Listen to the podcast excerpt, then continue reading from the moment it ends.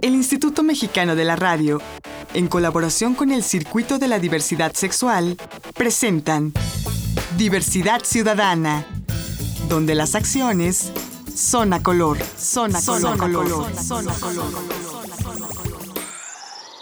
Y en esta temporada de arcoíris, de multicolor y de muchísima diversidad, porque es el mes del orgullo LGBTI, estamos platicando con Patria Jiménez, activista, la primera mujer diputada en este país abiertamente lesbiana, una mujer que ha trabajado en la organización de la marcha a nivel social, cultural, bueno, todo un currículum. Yo creo que si hay algún día alguien que haga un libro sobre historia del movimiento de diversidad sexual, pues una de las grandes militantes y de las heroínas tendría que ser Patria Jiménez. No, bueno, yo agradezco la distinción porque finalmente no ha sido para buscar eh, esta cuestión de reconocimiento en ese sentido, pero sí ha sido algo muy satisfactorio. Es una vida de 40 años de activismo, con momentos muy importantes, transformaciones que logramos, que fuimos trabajando que conseguimos en esta ciudad hasta el punto donde hemos llegado ahora y que veníamos de simple y sencillamente la primera intención fue romper el muro de silencio. Existíamos, teníamos derechos y no nos gustaba cómo éramos tratados, toda esta cuestión de la extorsión, eh, las redadas, eh, el escarnio y a lo que vivimos actualmente. Pues creo que sí, has, en mención de lo que comentas de historia muy interesante. ¿Cómo no? Y tú eres una de las grandes protagonistas de esta historia, que todavía no termina, Patria. Ni terminará, yo creo que por eso también las nuevas generaciones eh, estamos esperando los relevos generacionales y por supuesto que también estamos muy muy contentos y muy complacidos, complacidas de que son los jóvenes, eh, están participando y traen todo ese ímpetu de lo nuevo. Y nosotros también tenemos que aprender a, a abrirle los espacios, también a esto, ¿no? A la modernidad. A los cambios. Oye, Patria, y para que el público lo tenga muy claro de qué es lo que estamos hablando, eh, cuando tú empezaste en el activismo, ¿cómo fue? Sí, efectivamente andaba yo por ahí de los 18, 19 años y conocí a los primeros grupos. ¿Hacia qué año fue esto? 1979 fue la primera participación que yo tuve en la primera marcha del orgullo. La primera marcha del orgullo. Sí, junto con Jacobo Hernández, Jean María O sea, hace 41 años. 37 de la marcha. Ok.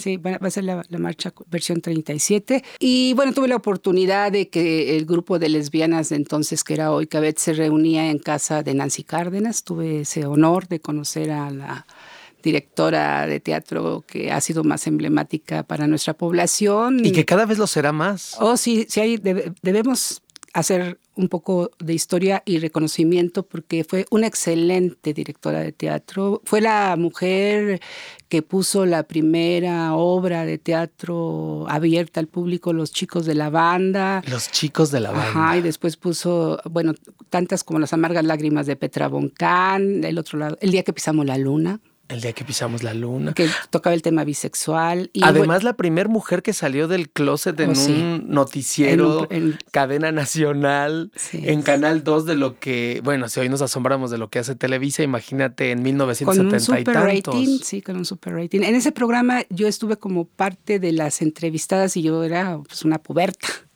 ¿no? Y, recuerdo que tuvimos un rating y de ahí, bueno, eh, fue un crecimiento exponencial. ¿Y cómo fue, cómo fue tu sentir en esa primera marcha? ¿Tú te imaginabas lo trascendental que sería esa marcha? Que solamente en retrospectiva, porque el mero, mero, mero día que estábamos ahí, que pensábamos que iban a llegar las multitudes, estaban, pero estaban atrás de los carros, adentro de los lugares, este, no se veían porque habíamos pintado bardas, habíamos subido a los microbuses, al metro, a todo, a hacer publicidad de la marcha. Pero cuando llegamos allá, pues éramos un puñado. ¿Cómo cuántos? Visibles, 40 visibles en ah, ese momento. Entonces, pues se dieron las cuatro y era la hora que estaba marcada para empezar la marcha y pues nos armamos de valor, entonces desplegamos lo que traíamos de pancartas y en ese momento apareció un ejército, pero de fotógrafos y cámaras y los flachazos y bueno, nos, nos quedamos así lampareados. Nos paramos, levantamos nuestras mantas, empezamos con nuestras primeras consignas y a la cuadra ya éramos más y a la siguiente cuadra ya éramos más. Y, entonces el miedo que habíamos tenido en, los, en, el primer momento que nos metimos al agua de la marcha, de empezarla, de iniciarla, se empezó a convertir en euforia. De pronto nos volvimos locos, locas, y entonces empezamos a, empezamos a corear lo que todavía tiene vigencia. No hay libertad política, sino hay libertad sexual, eh, alto a las racias. Eh, bueno, ahora no las recuerdo todas, pero todas eran así como, ah, nadie será libre hasta que todos seamos libres. Y de ahí, bueno, pues, la verdad es que eh, la policía no nos dejó seguir por reforma y nos desvió y finalmente nos metió por Antonio Caso, la calle de atrás de por Insurgentes y Reforma para llegar finalmente al Monumento a la Revolución. Esa fue la primera marcha. Y sí, lo, te digo, al principio, pues fue como cuando te vas a meter a una alberca de agua fría, que no sabes lo que hay después. Y en retrospectiva lo que vimos, El, lo trascendente del evento fue que habíamos tirado un muro histórico de silencio y empezamos a existir. Y bueno, fue de eh, eh, tal vez no, no, no, no, fuimos tantos, pero a partir de ese momento las invitaciones a las conferencias en las universidades, en las, en las facultades, los programas de radio, televisión. Libros, investigaciones. Eh, empezó como una... Semanas culturales, ah, eso programas. Fue y sensacional. Teatro, cultura, política. Y fue el inicio de una historia, como bien dices, y ha habido momentos eh, verdaderamente importantes porque pues hemos conseguido derechos, ¿no? claro.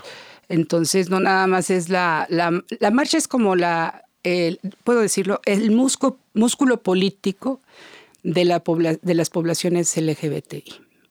Porque ahí es donde demostramos que no estamos hablando de minorías, ¿no? Claro. Porque dicen, dicen que en la marcha, el día de la marcha está toda la República Mexicana representada en reforma. y es verdad, ¿no? Porque aparte estamos en todas las profesiones, en todas las ciudades. En todas las familias. En todos los estratos sociales. Absolutamente. En absolutamente todas las religiones. Y la visibilidad que hemos alcanzado, ¿no? O sea, hay que reconocer que la visibilidad que hemos alcanzado y los derechos que hemos alcanzado aquí en la Ciudad de México no necesariamente han sido iguales en todos los estados, pero por eso yo resalto el valor que tiene el trabajo de los activistas en los estados porque se han aventado en la situación de reconocimiento, por ejemplo, matrimonio igualitario, casi todos los estados están cubiertos, aunque todavía es a través de, de, procesos. Este, judiciales, jurisprudencia. Pero va, Va, va, va. O sea, sí, me parecería interesante hacer un mapa de cuáles son los estados donde todavía no se da el primer matrimonio, porque ya son mayoría. Por supuesto. ¿Cuándo te ibas a imaginar eso tú en 1979? Sí, yo lo vi. Pero, pero déjame te pregunto, Patria. pero después de todo esto que ya nos platicaste, viene otra etapa que es muy importante, no solo para ti en lo personal, que ahorita nos lo dices, sino también para el país y para nuestro movimiento de diversidad sexual. Te conviertes en la primera diputada abiertamente lesbiana. Es decir, ocupaste una curul siendo abiertamente lesbiana. ¿Cómo fue esa experiencia? Bueno, pues primero parece que era destino porque no tuve que pasar sobre, sobre nadie. O sea, ese lugar estaba ahí y estaba vacante. Y eh, en el activismo ah, ya habíamos tenido tres, tres procesos electorales. Para mí era el tercero. Y eh, tenía yo la certeza de que en esta ocasión, una vez que se dio la propuesta de que fuera eh, candidata a diputada, pues iba a llegar porque venía en un lugar bastante seguro.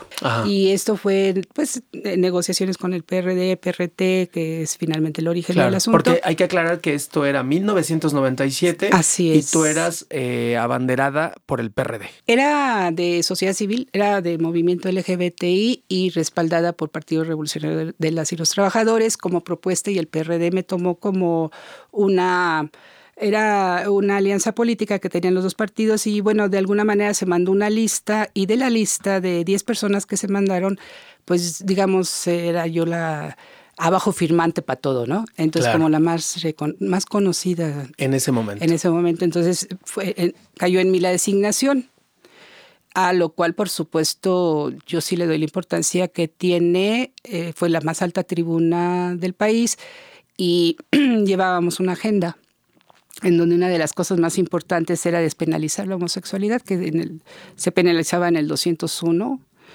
y se mencionaba el homosexualismo como un agravante. Oh. Y era el inicio, o sea, tú, lo que queríamos era que en, ninguna parte de la, del Código Civil ni del Código Penal eh, la homosexualidad fuera un agravante. Entonces, primero había que limpiar ambos eh, códigos. Y me tocó. Y lo hicimos y, y yo recibí mucho apoyo de grupos, e incluso de Monsiváis, que hizo la exposición de motivos. Estuvo ahí Alejandro Brito, eh, Arturo Díaz. Eh, tal vez no los pueda mencionar a todos, pero yo me sentía segura al momento de las negociaciones en Comisión de Justicia, porque sabía que no estaba sola. Y no nada más por el equipo que nos estaba apoyando y los grupos que nos estaban apoyando, sino porque yo conocía la fuerza del movimiento. Entonces, alguna situación en donde algunos partidos así como que no sabían por dónde salirse. Y, la desventaja que tenían ellos y la ventaja que teníamos nosotros es que estábamos en una mesa de iguales. Entonces ahí no me podían decir, no, pues es que ustedes, las lesbianas, son este, enfermitas o este, pecadoras. o inmorales. Eh. Entonces, pero la discusión no, nunca se dio en ese sentido, fue muy profesional y finalmente se llevó a una votación en donde se eliminó. Y bueno, ese fue el trabajo como, como diputada. Además, por supuesto, de la visibilidad que, que obtuvimos con esto, el haber llevado a la marcha por primera vez ya que teníamos recursos. Porque pues, claro. entonces que el movimiento es o sea, cada quien se paga su pasaje y viaja como sea, va a la marcha y se expresa. Pero como diputada, pues teníamos más recursos, así que... Que se transformó también la marcha. Y no la llevamos al Zócalo. ¿Y me platicas qué pasó después regresando de un corte? No tardamos nada, esto es Diversidad Ciudadana, aquí donde las acciones son a color. Estamos platicando todas estas experiencias maravillosas e históricas con Patria Jiménez, activista, feminista, lesbiana, exdiputada y etcétera. No me tardo nada, volvemos. Estás escuchando Diversidad Ciudadana. Continuamos.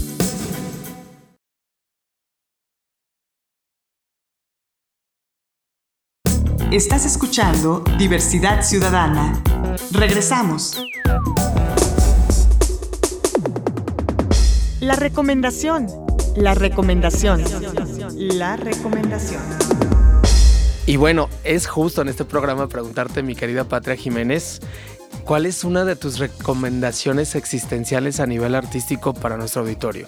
¿Un libro, un disco, una película? Bueno, el, que me viene a mente ahorita es de Margarit Yourcenar, El joven persa. A mí en lo particular me encantó me gustó y yo creo que es una muy buena lectura. ¿Por qué te gustó tanto? Porque toca, Margarita Ursenar no es de nuestra época y ya toca la cuestión de lo andrógino, la cuestión de un joven que presa y víctima de la guerra es castrado y finalmente conoce a Alejandro Magno y se vuelve su amante. Pero Alejandro Magno tiene además su compañero de vida. Y bueno, todo lo que eh, tiene eh, la lectura de, del libro, pues eh, para los tiempos en donde yo lo leí, pues era como visionario.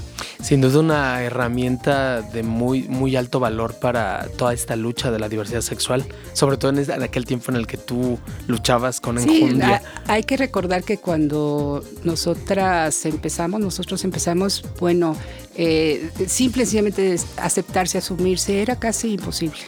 Entonces de eso a ahora. Pues ahí está la recomendación de Patria Jiménez. La recomendación. Y ya estamos de vuelta aquí en Diversidad Ciudadana, donde las acciones son a color. Recuerden que en este programa lo normal es antinatural, lo natural es la diversidad. Y prueba de ello es aquí nuestra invitada de hoy, Patria Jiménez, que nos está contando toda esta, todo este tsunami de anécdotas y de recuerdos que yo le veo hasta cómo le brillan los ojos. Quisiera que ustedes lo vieran porque se está acordando de todos estos años de, activismo. Oye, Patria, y entonces estabas contando, y por primera vez el colectivo LGBT llega al Zócalo. Sí, porque llegábamos al hemiciclo a Juárez, pero el lugar ya no podía contener eh, el aforo de multitudinario y aunque siempre la seguridad pública hablaba de algunos miles, decía tres mil tal vez, cuando mucho nos daba diez mil, pero nosotros sabíamos que éramos muchísimos más porque cubríamos. ¿Cuántos más, Patria? Bueno, es que yo lo medía regularmente a partir de cuántas glorietas ocupábamos. claro, claro. Entonces, bueno. ¿Y cuántas ocupábamos? En no, bueno, al mira, empezamos efectivamente 300 personas, 1500, 3000, 5000, 7000, 15000, ¿En qué años? Como la cuarta quinta este, marcha ya íbamos por 7 mil. O sea, hacia el 84. Sí, hubo, de hecho hubo una marcha que me parece que sí habría que recordar. No, no me preguntes de las 37 porque luego me pierdo, pero eso lo podemos ver después con el historiador. Una marcha en donde éramos como 1500 los que íbamos a marchar y llegó la policía, con motocicletas, con grúas y, policías a querernos replegar, a que ocupáramos solamente un carril, pero muy agresivos, por primera vez en la historia del movimiento, de las marchas. Y ahí sucedió este fenómeno de que toda la gente que va a mirar, que es la mayoría, se metió en la marcha para, para, para, defenderlo. A los camaradas. Así es, y entonces la, la nos multiplicamos, ¿no? Entonces en lugar de 1.500 éramos 5.000. ¿Qué tal? Y la policía fue la que se tuvo que replegar. Por eso a mí cuando la gente grita banquetero, únete, pues como yo sí yo viví que se unieron cuando más los necesitamos, yo ya no les digo eso, yo los disfruto igual, ¿no? O sea, adentro, a, un lado, adelante, atrás. La gente está en la marcha. Sí, y por bueno, y entonces eh, cuando decidimos dar un paso más y ir al Zócalo, por primera vez la prensa, la radio, habló de que una concentración multitudinaria ocupaba el primer cuadro de la Ciudad de México y éramos nosotros. O sea, por primera vez nos dieron la, categoría de movilización multitudinaria. Y bueno, si tú me dices, yo he visto marchas que una vez estaba una estacionada. estaba la gente desde el Ángel de la Independencia, pero no avanzaba desde el Ángel de la Independencia. Entonces yo fui a ver qué era lo que sucedía al frente. Y llegué hasta la glorieta de Colón y era el, centro, Reforma, la avenida, más todos los camellones llenos, atiborrados de gente. Más las laterales. Sí, sí, sí, absolutamente. Y era tener que pedir permiso para pasar y llegué casi hasta, bueno, pasando monumento a Cristóbal Colón. Entonces imagínate la cantidad de gente de ahí al Ángel, que además estaba abarrotadísimo. Y no al Ángel, sino a la Diana, porque también del, Ángel para atrás. Sí, así, porque se forman los... Los, contingentes. Así es. Y, lo, que había pasado es que a alguien se había olvidado dar el banderazo de salida, entonces la gente más bien estaba en un parade. entonces cuando llegamos al frente le empezamos a pedir a la gente que además siempre colabora, siempre está dispuesta a, que empiezan a avanzar. y con esa canción de no, para, sigue, sigue, no, pare. Y empezamos a mover la marcha y ya. ¿Y esto en qué año más o menos fue? Esto fue hace como cuatro, cinco años. Y bueno, y el auditorio se va a preguntar, bueno, esta mujer, aparte de diputada y tal, ¿por qué sabe tanto las marchas y las camina y las recorre? Bueno, porque además organiza hoy por hoy la marcha del orgullo LGBT de la Ciudad de México. Que en esta versión 2015 Patria, platícanos cómo va la cuestión de la marcha. Bueno, es la 37. La 37 marcha ya. Estamos en una expectativa de mayor Creemos que si ha venido gente de los estados este año va a venir más. Tenemos mucho que celebrar, pero en, particular eh, la reforma ah, que permite certeza jurídica a las personas trans, hombres y mujeres, eso nos parece sensacional. Claro, aparte inédito a nivel mundial. Eh, sí, eh, Argentina tiene una ley trans bastante avanzada, pero he de decirte, porque ya es nacional, aquí solamente es la Ciudad de México. Claro. pero eso no le quita importancia. No, bueno, porque además si lo medimos poblacionalmente, exponencialmente también es muy importante. Oh, sí, entonces lo que nosotros estamos intentando es que con esta marcha poderle decir al mundo que, que en el DF este es un logro más para las comunidades LGBTTI, en específico para la comunidad trans e intersexual. Y ellas van, ellas y ellos, los hombres trans, van a encabezar la marcha nuevamente porque creemos que son los destinatarios, son las destinatarias de, este, de esta reforma. Claro. Eh, muy importante, era el, el último teníamos una deuda histórica con ellas, con ellos, y bueno, este año estamos brindando la, la, marcha para, para celebrar. Esto. Y entonces nuestro, nuestro lema tiene mucho que ver con eso. Es eh, nuestra ciudad orgullosa de sus identidades diversas. Y sí. Pues yo creo que sí. Pues sí. Eh, lo vemos en la calle, lo vemos en cualquier... Antes era raro que la gente se animara. Hoy la gente se muestra. Y además es la gran revolución hoy, ¿no? Hace 10, 15 años nuestra revolución, o al menos más masiva, era la lesbico gay.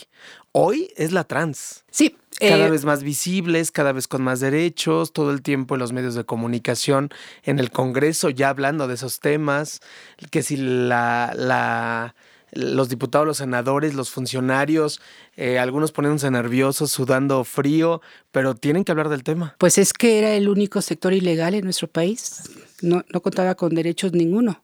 Y además la, violencia y el asesinato eh, es escalofriante. Entonces esto todo protege, da ciudadanía, da un ejercicio de ciudadanía para las personas trans. Y bueno, eso es lo que somos, ¿no? Somos poblaciones. Claro. Bien lo dices. Lesbianas, gays, bisexuales, transgénero, travestis, transexuales, transgénero, dije. Sí, y los intersexuales yo creo que es el tema, el tema... El gran pendiente. El gran pendiente y otro que también eh, espero que sea un distintivo de esta marcha es empezar a visibilizar a los sectores que tienen algún tipo de capacidades diferentes, les dicen ahora. Ok. Eh, gente eh, auditivo, visual, eh, que son gays y que viven una realidad que no conocemos, que no hemos abierto la reflexión y empezamos con y una doble o triple discriminación. Claro que sí, imagínate tú. Oye, Patria, pero platícanos. Entonces, la marcha es el próximo sábado. Sábado 27 de... Sábado 27 de junio. En cita El Ángel de la Independencia, los esperamos desde las 10 de la mañana. Ahí habrá los pronunciamientos eh, políticos y culturales para darle salida a la marcha a las 12 del día. El recorrido lo conocemos todos, Reforma, Juárez, 5 de mayo, Zócalo. Y en el Zócalo espero que les gusten las sorpresas que... estamos armando. ¿Y desde qué hora podemos llegar al Zócalo? Al, Zócalo, eh, la marcha, marcha como tal, empieza a entrar como entre una y media y dos. Ok. Pero es, pueden ir la gente que no quiera marchar. Eh, la verdad es que el evento cultural va a estar sensacional. ¿Y hasta qué hora? Bueno, eh, hasta qué hora es el templete o el gran support hasta, hasta las 7, pero estamos haciendo todo un lobby con los empresarios también del centro histórico para que ofrezcan ese día promociones y que la gente pueda cómodamente ir a tomar la cerveza, comer, disfrutar del centro histórico, porque yo no sé si lo viste el año pasado, era un, era un hormiguero gay todo el centro histórico. Y aparte todos sacan sus banderas, hasta los grandes corporativos, esos que ni ah, se eh, acordaban de nosotros. Eso es otro, también otra de las cosas, llevamos empresas nuevamente. Llevamos empresas, vienen los antros, eh, vienen algunas de la iniciativa privada, sus trabajadores, en donde hay políticas de inclusión laboral. ¿Qué tal? Oye, y si alguien se quiere sumar a esto antes de que llegue el día, ¿a dónde te pueden escribir? Ah, ¿Cómo te contactan? Eh, vamos a hacerlo fácil. Eh, mi face es Patria Jiménez. Ok. Y mándenme mensajes, yo los contesto y ahí les voy dando eh, a donde quieran, si quieren algo de cultura, si quieren algo de logística, si quieren ser voluntarios. Para encauzarlos. sí. Y si alguien quiere ver la programación, ¿en dónde la pueden checar? En las páginas de la marcha es Incluye T y Marcha del orgullo LGBT de la Ciudad de México. ¿Esto en Facebook? Eh, sí. Ok. Y bueno, tenemos reuniones todavía hasta el día de la marcha eh, y las hacemos públicas y pueden asistir, estamos, son abiertas para todo público. El grupo que se ha formado de organizaciones bastante numeroso, pero incluso de los estados de la República, pero todo el mundo es bienvenido. Pues un gusto, un orgullo y un placer tenerte aquí en la cabina, mi querida Patria Jiménez. No, pues muchísimas gracias por la oportunidad y los esperamos en la marcha como cada año. Pues ella es Patria Jiménez, uno de los pilares de nuestro movimiento LGBTI en esta historia contemporánea de nuestro país. Muchas gracias, Patria. Muchas gracias a todas y a todos ustedes. Recuerden, esto es Diversidad Ciudadana. Aquí las acciones son a color. Yo soy Enrique Gómez. Las veo y los veo en la marcha el sábado, pero también el próximo lunes. No se lo pierdan, Diversidad Ciudadana. Hasta la próxima. Agradecemos la colaboración de Canal G.tv y Foro NH.com. Diversidad Ciudadana. Una producción del Instituto Mexicano de la Radio en colaboración con el Circuito de la Diversidad Sexual. Diversidad Ciudadana, donde las acciones son a color, son a color, son a color, son a color.